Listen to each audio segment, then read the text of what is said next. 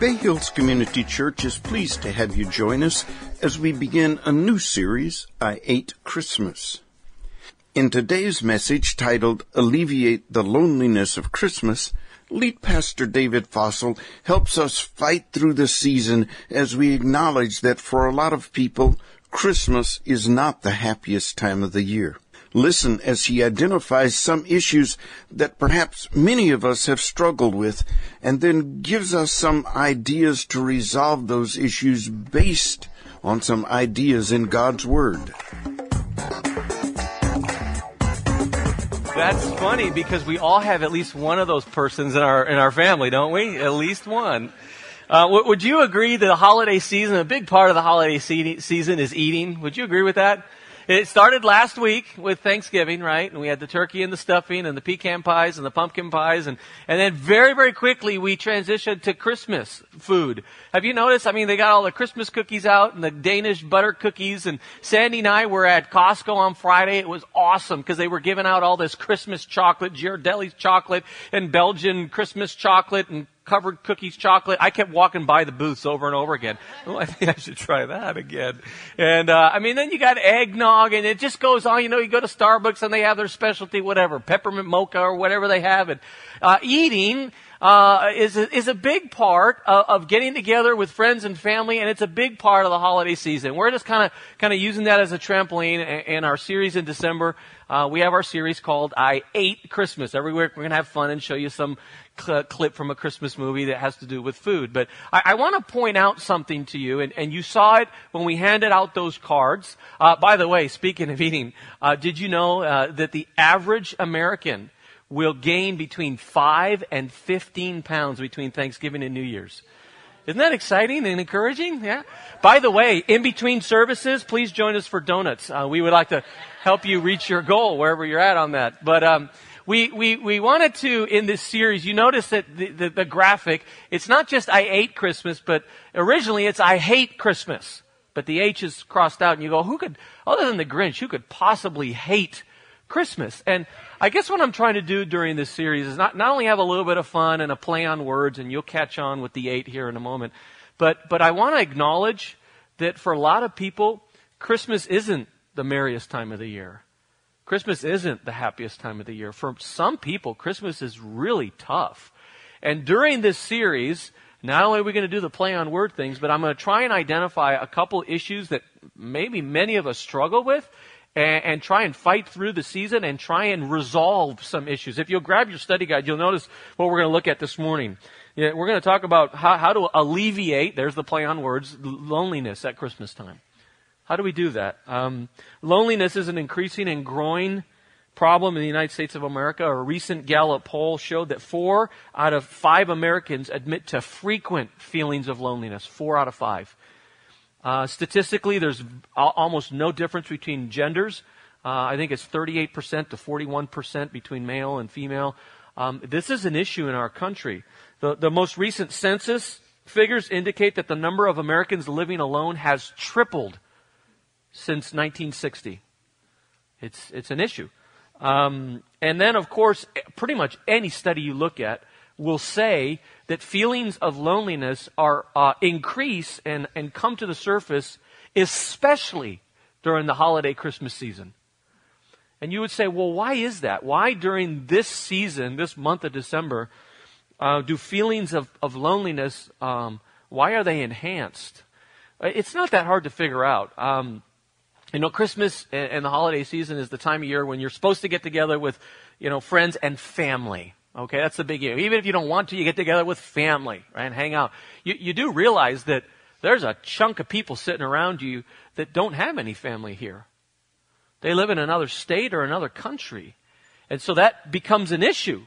Well, we can't hang out with family. We, we don't have family that lives here, for example. Uh, and then, of course, you, you know, you look on Instagram or on Facebook, and it seems, it seems, it seems like everybody's having Christmas parties and roasting marshmallows and drinking eggnog except you. You know? And it's an illusion, but you, you, you pick and choose what you're looking at, and there's this idea that it seems like everyone else is having fun, except me. Um, of course, Christmas is also the time of year, and this is very normal and it's very natural, but it's the time of year that we especially remember and we especially reminisce of loved ones that have passed away.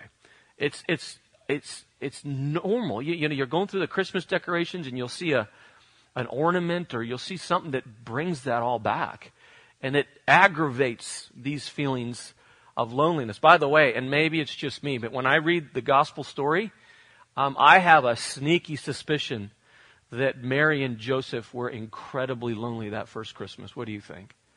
I mean, here's a, a young couple having their first baby in a cave. No one shows up, no friends, no family. Um, a famed psychologist out of Los Angeles by the name of Dr. Zunin says this. He says, despite the fact that the average American meets as many people in one year as their ancestors met in a lifetime a hundred years ago, loneliness is the main problem facing Americans today.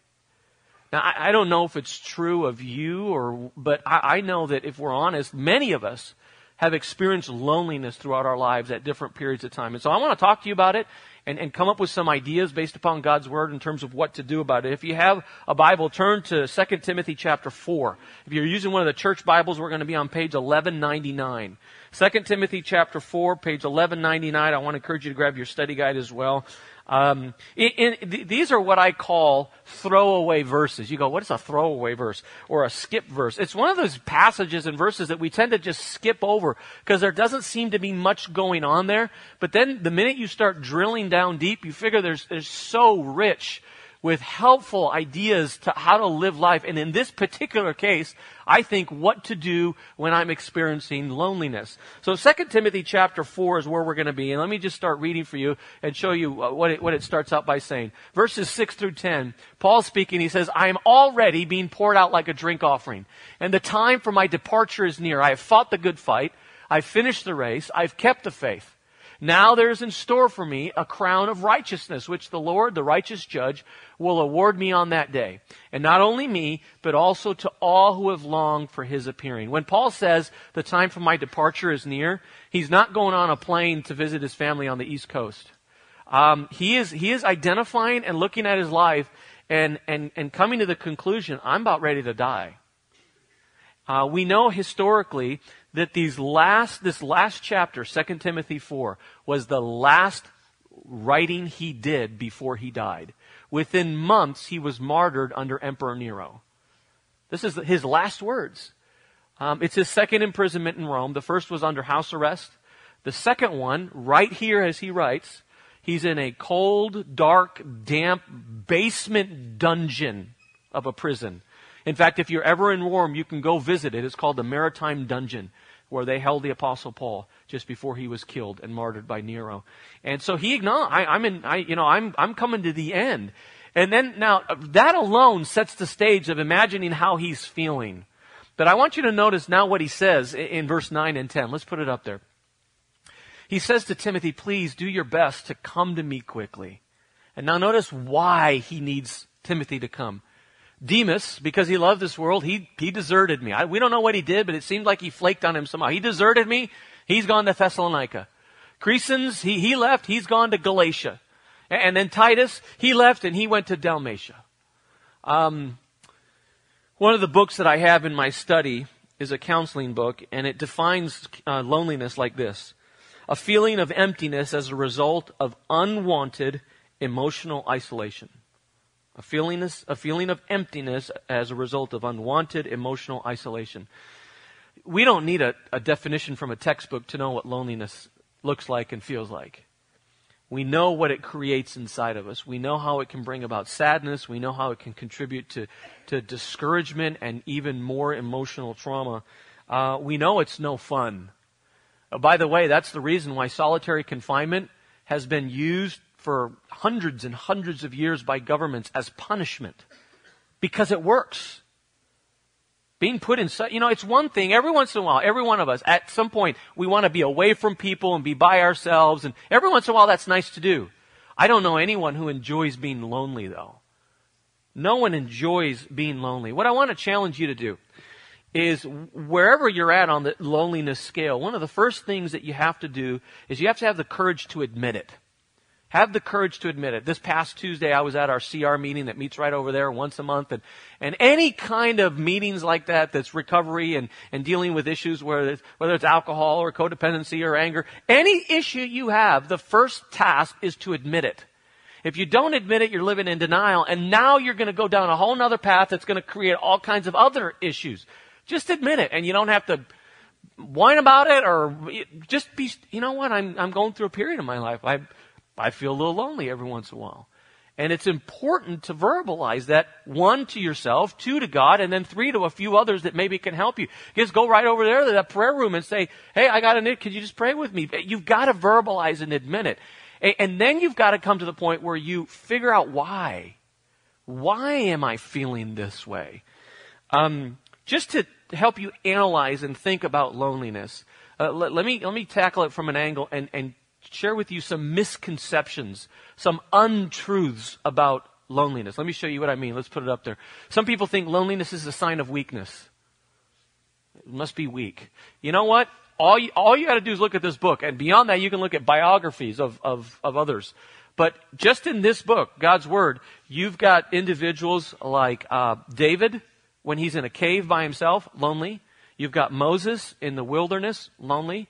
You've got Job after he loses his family, lonely. Heck, you have even Jesus up to three times, one in the desert, one in Garden of Gethsemane, and one on the cross, that are pretty certain he's confessing, I'm feeling lonely.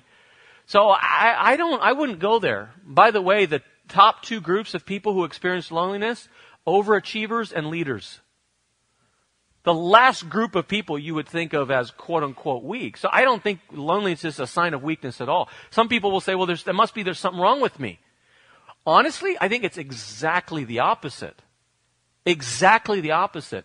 Um, loneliness is you coming to the understanding and, and, and resolution that you were created for relationship and for community and for friendship. Just like God was. So you are created in the image of God. And the image of God, God doesn't exist independently of them. It, it, it, God exists in community. It's called the Trinity. You are literally living out a theological truth. It has nothing to do with something being wrong with you. It has everything to do with something being right with you. Okay? These next two kind of go together. Some people think, well, being single or living alone automatically equals loneliness. You know what? The size of the group you're in has nothing to do with whether you're lonely or not. Would you agree you could be in a crowd and still feel lonely? It doesn't, just because you have a lot of people around you doesn't automatically mean you're not going to suffer and experience loneliness, and vice versa. Just because you live alone doesn't automatically mean you have to feel lonely or be lonely. And the, the flip side is very important. Getting married automatically doesn't solve loneliness. That's a misconception. Tell, uh, trust me, as someone who's met with dozens and dozens and dozens and dozens of couples over the years, and I, one of the hardest things to do is to try and encourage someone who's married and they, they feel lonely.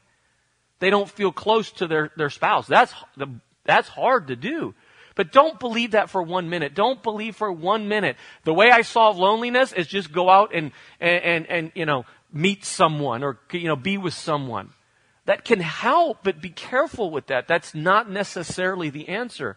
Okay? And then the last one, there's not much I can do about it. I don't think loneliness is a sin. But I think you get dangerously close the minute you allow loneliness to control you or you allow loneliness to destroy you. Loneliness is going to be part of our life, um, but it does not have to rule our life. And anything that destroys us, I'm just telling you, I don't think our Heavenly Father is very happy about. So there's a lot that we can do about it, and we're going to talk about that this morning, okay? Well, like I said, one of the things is understanding loneliness and why do I feel, why do I feel that way? You know, and sometimes it's weird. I, I shouldn't feel this way, but I do. I feel a little bit lonely. Ident- uh, uh, uh, admit it, and then identify the cause. Pause, cause. I'm in prison and I have no friends. But that's, I don't think that's any of us here at this point, right? So what are some of the main causes? Let me show you. Let's put them up on the screen. Main causes of loneliness, mobility of individuals. Uh, 75 years ago, You were born in one spot.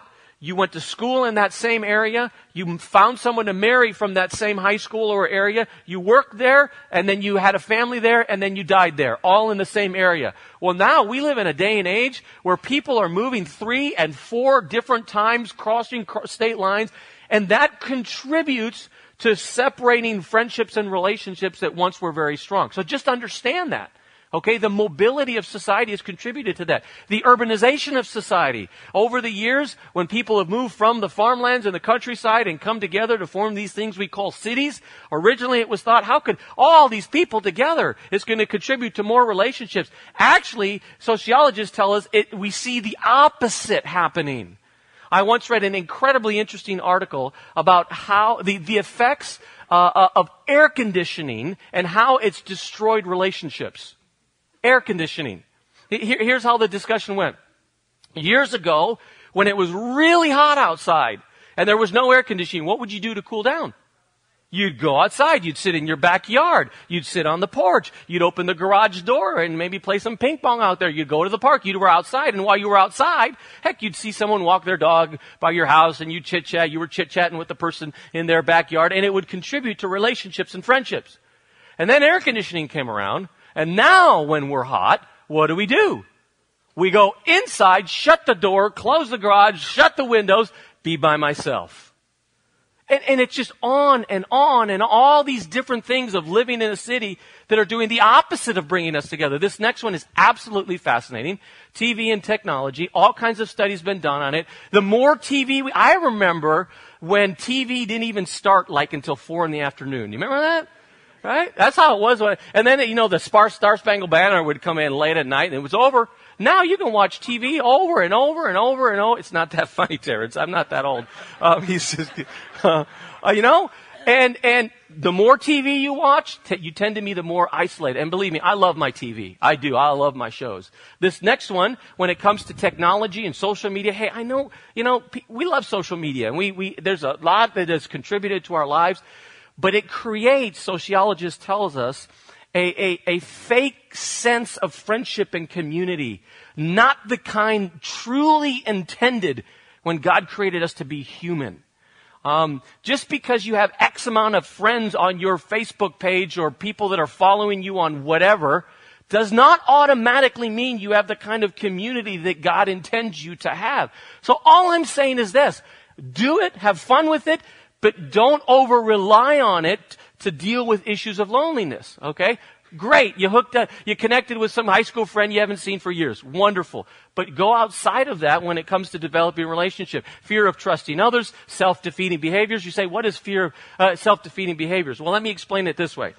If you are um, hurtful, sarcastic, if you're selfish and rude, if you're an angry elf, why would anyone want to spend any time with you?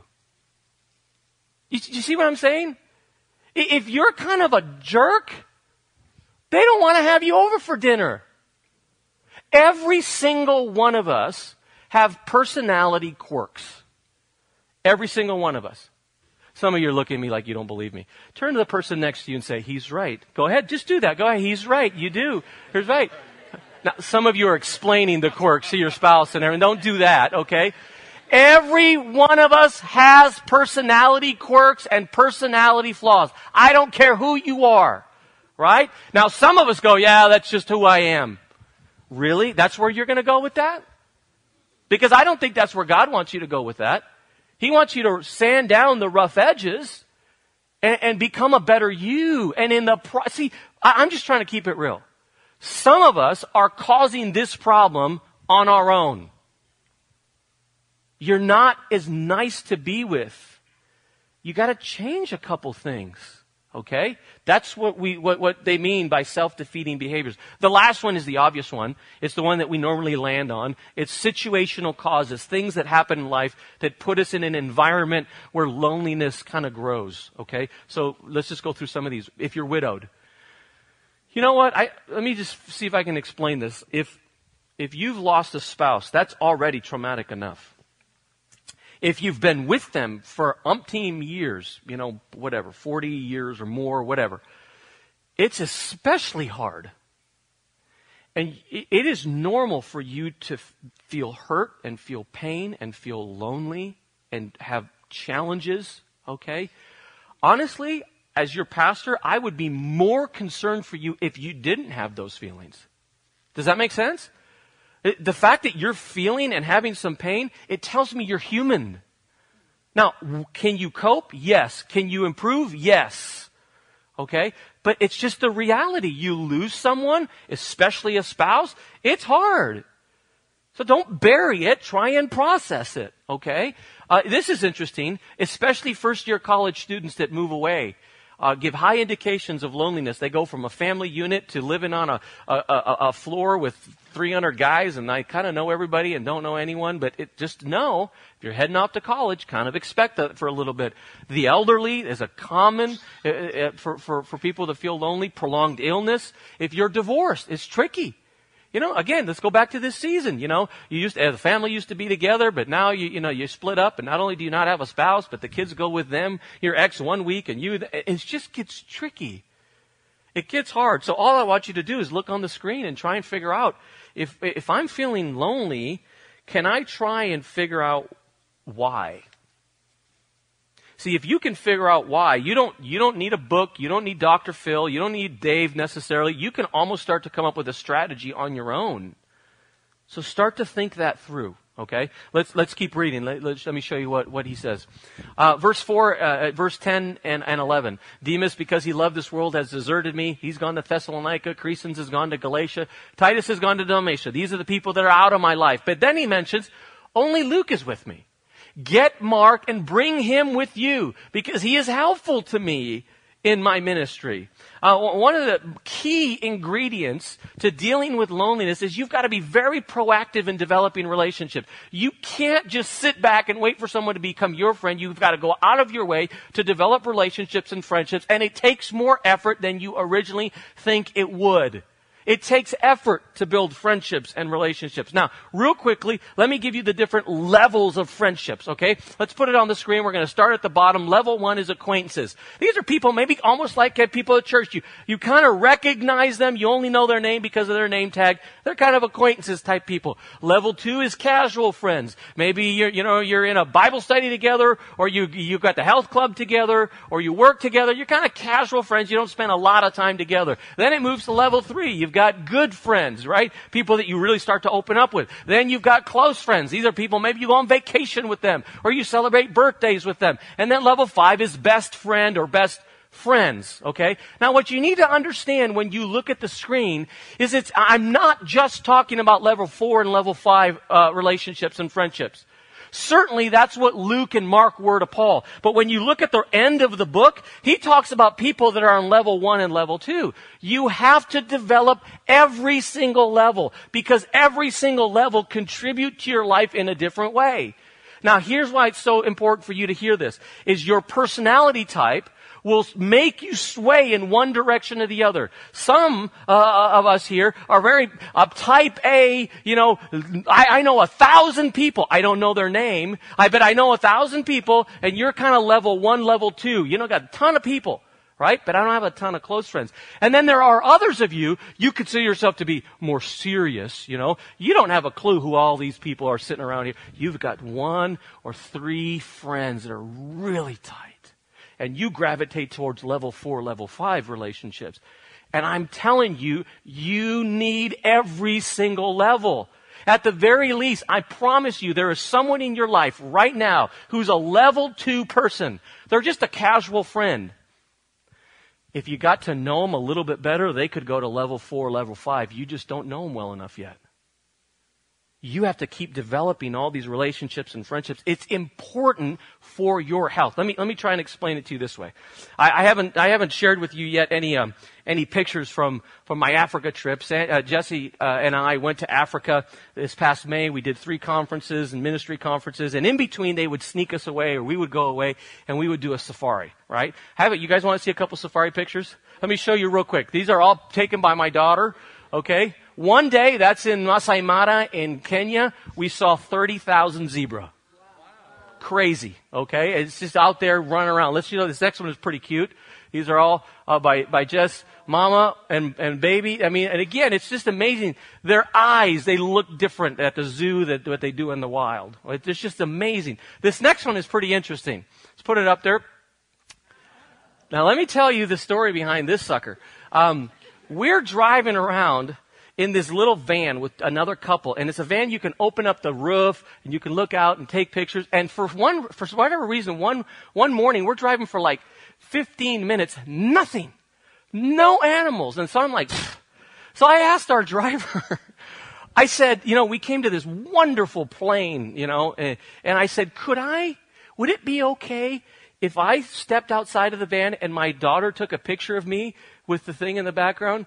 And he looked back at me as if to say, you stupid white American. Let you out of the van. I was like, why not? He goes, you don't know what's out there. I kid you not. Ten minutes later, we're driving and he says, I think there's something over there. And he's driving over this big tall grass. We came across ten lions. He looked back at me and he said, they would have eaten you. you guys would have been looking for a pastor. Yeah, he gave me that look. You know? So then right after this, this is what you see. You know? It's just so cool. But the picture I want to talk to you about, my favorite picture of the whole trip is this one right here. Just because it's, it's creative, but it's also, I, I want to talk to you about those birds that are on that, that, that, the giraffe's neck. Those are called buffalo birds, and they play and they have a very unique role that they have in this part of the country, in part of the world, I should say. They normally latch themselves on to the backs of large animals. So, by their name, buffalo birds, buffalo, elephants, rhinoceros, and giraffes. And I think you know what they do, right? They latch themselves on not because they want a free ride. They latch themselves on because they have this relationship with the larger animal. What the bird gets out of it is it, it will stand on the back of the giraffe and these large animals are just infested with parasites and bugs. So what they do is they just sit there and eat. This is, this is like, you know, a buffet for them. It is. They just eat away and they fill themselves up. What does the giraffe get out of the deal? Doesn't itch as much. He's not scratchy enough. The other thing that's very interesting, and I, we found this out, most large animals uh, in, in Africa, especially, for example, the rhinoceros, they have very poor eyesight. And one of the things these buffalo birds do is when danger is coming, they will let out a high pitched shrill to warn the animal. And normally, danger is either a lion or a man with a gun. That's danger for them. High pitched shrill so that they can get away and protect themselves. Now, what you see on the screen, biologists call this a symbiotic relationship.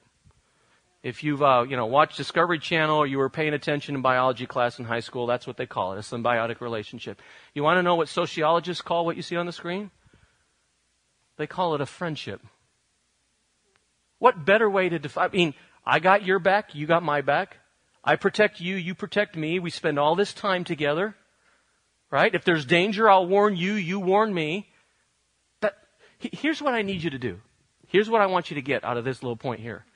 You got to find someone that's willing to eat the bugs off your back. Does that make sense? Some of you are going to go home, bump into someone that didn't go to church. What was church about? I don't know. We're supposed to find someone to eat bugs off our back. Some, that's what all of you remember. But you'll remember why. You've got to develop the relationships. You've got to develop the friendships. Let's keep reading, okay? Let's move on. He says, when you come, bring the cloak that I left with Carpus at Troas, and also please bring my scrolls, especially the parchments. Um, this cloak was a unique word used to refer to kind of like a poncho type of a jacket. It, it, was a big, almost like a blanket with a hole in it, and you put it under. It was like a winter coat. So Paul is saying, please bring my winter coat. When he heads off on the, on the missionary journey, it's summertime, it's warm, I don't need it. Now he's in a dungeon, it's wet, it's cold. What is he doing here? What he's doing is taking care of his body physically. I'm cold. And one of the things I want to encourage you to do when you're struggling emotionally, whether it's in loneliness or anything else, you've got to make sure and take care of yourself physically. The reality is, is that when we are struggling emotionally, sometimes we let ourselves go physically. We're, we, uh, we're not careful about our hygiene. We're not careful about our health. We're not careful about our diet. We, we overeat. We oversleep. We don't exercise. Um, one of the best things you can do for yourself emotionally is take care of your body. Eat healthier. Exercise. I've told you before, when I'm down, every once in a while I'll have a down day. The best thing for me is to exercise. And depending on what time of year, it's, it's racquetball or it's soccer or it's jogging or it's whatever. It helps. The, the other thing, notice he says, please bring my coat and also bring my scrolls. Bring my books. Bring my Tom Clancy books. I want to read them. Why? Let me, let me, just talk to you about reading a little bit. And I, have talked to you a little bit about TV and reading. Studies have been shown, uh, have done that the, the more, re, uh, more TV you watch, the more your lethargy will increase. The more reading you do, the more your energy will increase. And again, I'm not against TV. What I'm trying to challenge you to do here is figure out a way to stretch your mind. Stretch, pick up a book, go to a class, sign up for, do something to stretch your mind. Now, what you have on the screen, this is not rocket science. The problem is many of us are not doing that. You're not doing it. And I'm telling you right now, you and I are more complex than we realize. And the point here is very simple. If you are mentally healthy and you are physically healthy, it will impact you and help you be more emotionally healthy. It interrelates one with the other. So this, it doesn't even sound very spiritual, but it's incredibly practical. And the best things some of us could do as we leave here to deal with some emotional issues is start working on our mind and start getting a little healthier when it comes to physical issues, okay? Um, let, let's move on. Next thing I want you to do, we talked about cause, friendships, we've talked about your body and your mind. Be on, on guard for the enemy, be on guard for the opponent, okay? Speaking of opponent, by the way, we have a big game this afternoon. And let me just, I want to please encourage you, uh, if you're a Niner fan, please find a Raider fan after the service. Just give them a hug, okay? And vice versa. I don't want to be smack talking on each other, okay? We're, okay? I'm just glad it wasn't in the middle of the service. Can you imagine? If people are looking at their phone. Ah! Okay, let's get back to this. be on guard against the enemy. Alexander the metal worker did me a great deal of harm. The Lord will repay him for what he has done. You too should be on guard against him because he strongly opposed our message. And then he elaborates on what this guy did. The Lord will rescue me from every evil attack. He's kind of referring back to this Alexander guy. And he will bring me safely to this, to his heavenly kingdom. We don't know much about this Alexander guy except for two things. One, he was a, he worked with sheet metal or metal or whatever. He was a metal worker. Two, whatever he did, he hurt Paul deeply. Now, if you know anything about Paul, this guy's a tough dude. He's a tough dude. Whatever Alexander did was not cool. Let me just point and make, make this point real quick. Um, you do realize that sometimes people hurt us unintentionally. They're not meaning to hurt you. Maybe Maybe it's a sign of immaturity on their part. Maybe it's one of their rough edges on their personality. Maybe it, some people hurt us unintentionally. And then other people, like Alexander, their motives are not good. And these people tend to hurt us intentionally. What I want to encourage you to do is be reminded that it's okay and it's wise to protect yourself. Don't leave yourself open to anyone and everyone because there are Alexanders out there and they will hurt you.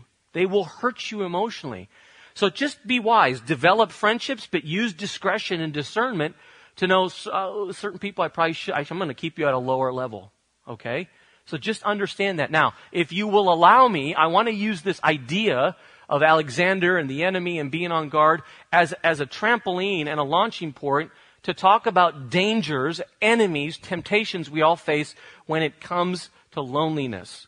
Because every one of us will have temptations to cut a corner and to try and solve it quicker than we ought by doing something we ought not. Okay? Let me show you what I mean. Let's put it on the screen. The, there are emotional temptations that some of us have when it comes to loneliness. We get bitter. We for, choose not to forgive. We get resentful. And we become you know, self-pity and self-centeredness starts to rule our lives. And what I want to say is if you start going in that direction, you are now piling more onto your problems. Don't do that. Uh, uh, other, other enemies and temptations are spiritual in nature. You start blaming God. You start doubting His Word. You start second guessing your faith. Don't go there. It's a shortcut not dealing with the real issue. There are also personal issues. Sometimes we overeat or we overspend. I'm lonely, so I'm just going to go buy a bunch of Christmas presents, you know, uh, uh, rushing into romantic relationships. I, I, I've mentioned this before. There's nothing wrong with, if you're single, wanting to be married. Nothing wrong with it. Just be careful that you don't lower your standards and eliminate things that are foundational for the kind of person God wants you to be with. Don't be picky, but don't go, well, whatever. Okay? Don't rush into it. Think about it. It's important. Okay? And sometimes we fall into this temptation. We just rush into it and it creates problems down the road. Okay? The, the, the next two kind of are the same coin, opposite size. Uh, workaholism, we work too much, or just vegetating, we don't work enough. And then what is very, very common in our society, sometimes we turn to drugs or we turn to drinking to deal with loneliness. I heard of this pastor in the South. It was a, a small country church, and he was preaching to his church, and he was preaching against drinking. And, and he stood before the congregation. And he says, uh, he said, if I had all the beer in the world, I'd take it down to the river and I'd throw it in. And all the people said, Amen. And then he said, if I had all the wine in the world, I'd take it down to the river and I'd throw it in. And all God's people said, help me out. Amen. And then he said, if I had all the whiskey in the world, I'd take it down to the river and I'd throw it in. And all God's people said, and pastor sat down. He was real proud of himself. The song leader came up and he said kind of timidly, he says, well, our closing song today will be hymn uh, 365 entitled, Shall We All Gather at the River? Just be careful. Just be careful. I, I don't know which one it is up there, but I guarantee you there's at least one word that describes you when it comes to feelings of loneliness or emotional issues. So just be careful. Uh, uh, identify it as a temptation or an enemy. Okay? Last thing I want to challenge you to do is this. You've got to recharge your spiritual battery. You've got to recharge. There are certain things that only God can do for you. I can't do for you your friends can't do for you. Only God can do for you. Psalm 25, the psalmist says this, Turn to me and to be gracious to me, for I am lonely and afflicted. Relieve the troubles of my heart and free me from my anguish. He openly admits, I'm lonely. I'm hurting. What I didn't show you is verse 15, the source of his answer to loneliness. Let me show you. My eyes are ever on the Lord for only He, only God will release my feet from the snare. Only God can truly recharge your spiritual battery. Rich and Kelly Hurry, they come to our first service. They've been part of our church for years. They live like 10 houses from me. I see them all the time. And Rich and Kelly are super proud of their Fiat 500e. It's an electric car. And Rich, if you get him going, he will ta- he will give you a spreadsheet on how much fuel he saved. I mean, he's so happy, right? About and, and it's fine. It's a great little car, and and, and g- good for him. Now, one thing I, I got talking. Well, how far can you go on your Fiat 500? Um, uh, you know, and he goes, I can go 100 miles. It's perfect. I can commute to work and come back, and at night I charge it up. Or Kelly can go around, pick the kids up. It's perfect. But then I ask him this: What happens after 100 miles? He goes, oh, it just stops. it just stops, right? He goes, you've got to charge it up every hundred miles, you know? You and I are much like those Fiat 500Es. You can go and you can go and you can go, but there comes a point that if you don't recharge, you will stop something inside of you will shut down. And I'm telling you, you've got to figure out a way to recharge your spiritual battery, to plug in to the source, to the creator. Only He can give you this. Now, I'm going to do this real quickly, but you, I need you to pick at least one thing that maybe you're not doing and you're going, I'm going, I'm going to do that again. Let me show you real quick. It all comes from the passage again. Um, at, at, one point, he's talking about, he says, bring my books, and then he says, but especially bring the parchments. He's talking about God's Word. We're absolutely convinced the word he uses there, he's talking about Scripture. He's not talking about Tom Clancy's book, he's talking about Scripture, because in those days, they didn't have this kind of book for Scripture. They had scrolls and parchments. And he's saying, please bring the Bible to me. I need to recharge myself, and I need to read it. And I just want to encourage you, st- there's a lot of us here that are not picking up God's Word on a daily basis, for even if it's just five minutes a day to recharge. And I'm telling you, it works. So go to that. The next one is God's presence. You know, this guy left me and that guy left me and this guy moved and that guy moved. He says, but the Lord stood right by my side. You need, you need to be charged up by God's presence. Now, I don't want to give you subpoints of subpoints, but let me, there's three S's that I want you to remember here, whether you write them down or not, the, to, to get God's presence. The first is salvation. It's the obvious one. In the book of Colossians, Paul says, at one point in time, you were alienated from God. Do you realize some of us feel spiritual loneliness because you have not accepted Christ as your personal Savior? You've not done that first S, salvation. If you've not done it, you need it. Okay? It's not, it's not a feeling, it's a decision. Okay? S is for salvation. The second one st- stands for Sunday service. Just Sunday service. Hey, you know, what you're doing this morning is a way of recharging spiritually. Would you agree? So many of you come up to me and, and you go, I can't believe what you talked about this morning. It was like you were talking directly to me. Have you ever felt that way? It's like you were talking. Do you know why that happens? You know why that happens? You know? Well, in the case, for example, of my friend Marlon over here, his wife Michelle calls me on Wednesday and tells me what he needs to work on, and I add it to the message. That was in the notes. I just saw you over there. Other than Marlon and Michelle, you know why it is? It's God. It's not me. It's not me. I'm not that smart. It's God knowing each and every one of you where you're at, and there's something in the study that really reaches. He's wanting to talk to you. I just make this a, a better habit. If you're only doing it twice a month, try to get to three times a month. If you're only doing it once a month, try to get to two because it'll help you. Okay? So you got salvation, you got Sunday service. The last one is solitude. Solitude is interesting because you intentionally get away from people, you get away from noise, you get away from TV, you turn off your cell phone, and you get alone for the purpose of being with God. And if you've not practiced that, especially in this area we live that has a gorgeous outside, go on a walk and just be with God. For the intent purpose of being alone with God. Okay?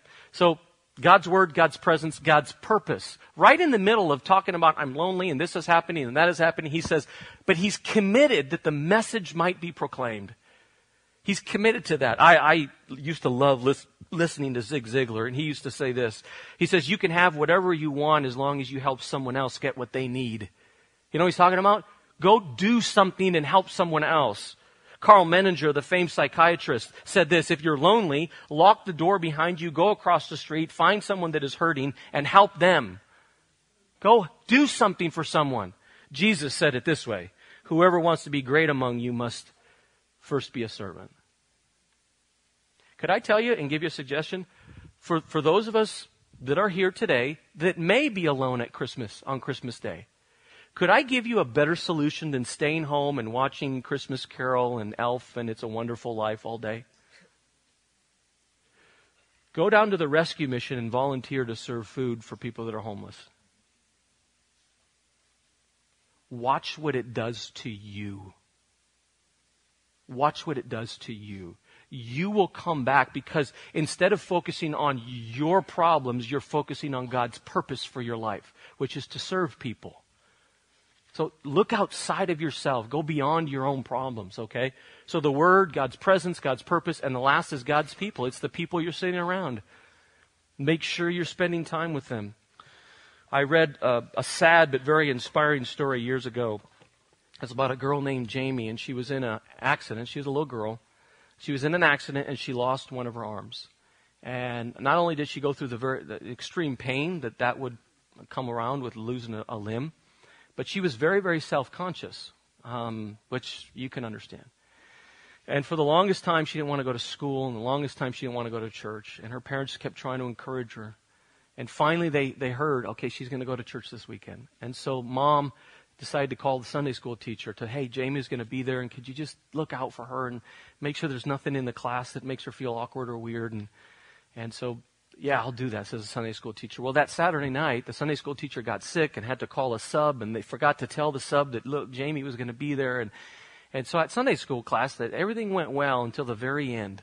And at the very end, this, this substitute Sunday school teacher wanted to kind of go over with the kids, kind of a, a, a, a child's rhyme that we probably all learned when we were young kids. And so the Sunday school teacher said, okay, put your hands together. You remember? And this is, this is the church and this is the steeple. And open up the doors and there are all the people. And all the kids did it except Jamie. And Tears welled up in her eyes. Little boy saw what was going on. Little boy got right next to her, and he put his hand up. She put her hand up. Together they made the church and the steeple. And together they remind us what it means to be the people of the church. 98% of what I've been talking about this morning is about trying to help you overcome loneliness this last 2% is challenging you to look up and look around and maybe go to someone and say, What are you doing this Christmas? Oh, I'm going back to, okay, fine. But you're going to find someone that maybe doesn't have anywhere to go. And I'm not suggesting you invite them over for your special family time. But you know what? Making just a little bit more food for that one meal and inviting them is probably a good thing to do. What do you think? Don't forget, we're the church. We're the church, and it calls us a family for a reason. Okay? Let's stand. We'll close in a word of prayer.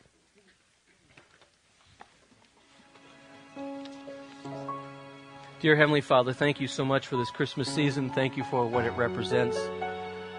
More than anything else, thank you for the reminder that Jesus came so that we would not be lonely and isolated from you, Heavenly Father. We're so grateful for that. Father, for anyone here this morning that's, um, that's struggling with loneliness for whatever reason it is, I pray you would encourage them. I pray that every one of us, but especially them, could grab one or two little nuggets this morning, uh, could apply it, and you could give them a little light. Uh, Father, we love you. Bless us this week, we pray in Jesus' name. Amen.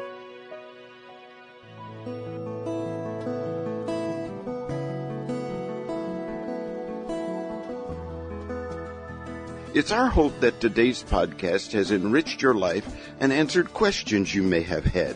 If you'd like more information about what was said in this podcast or about Bay Hills Community Church, you can reach us on the internet at www.bayhills.net. Bay Hills, located in El Sobrante, California, is radically committed to reaching the unchurched in the Bay Area and to developing believers into fully devoted followers of Christ. Thanks again for listening.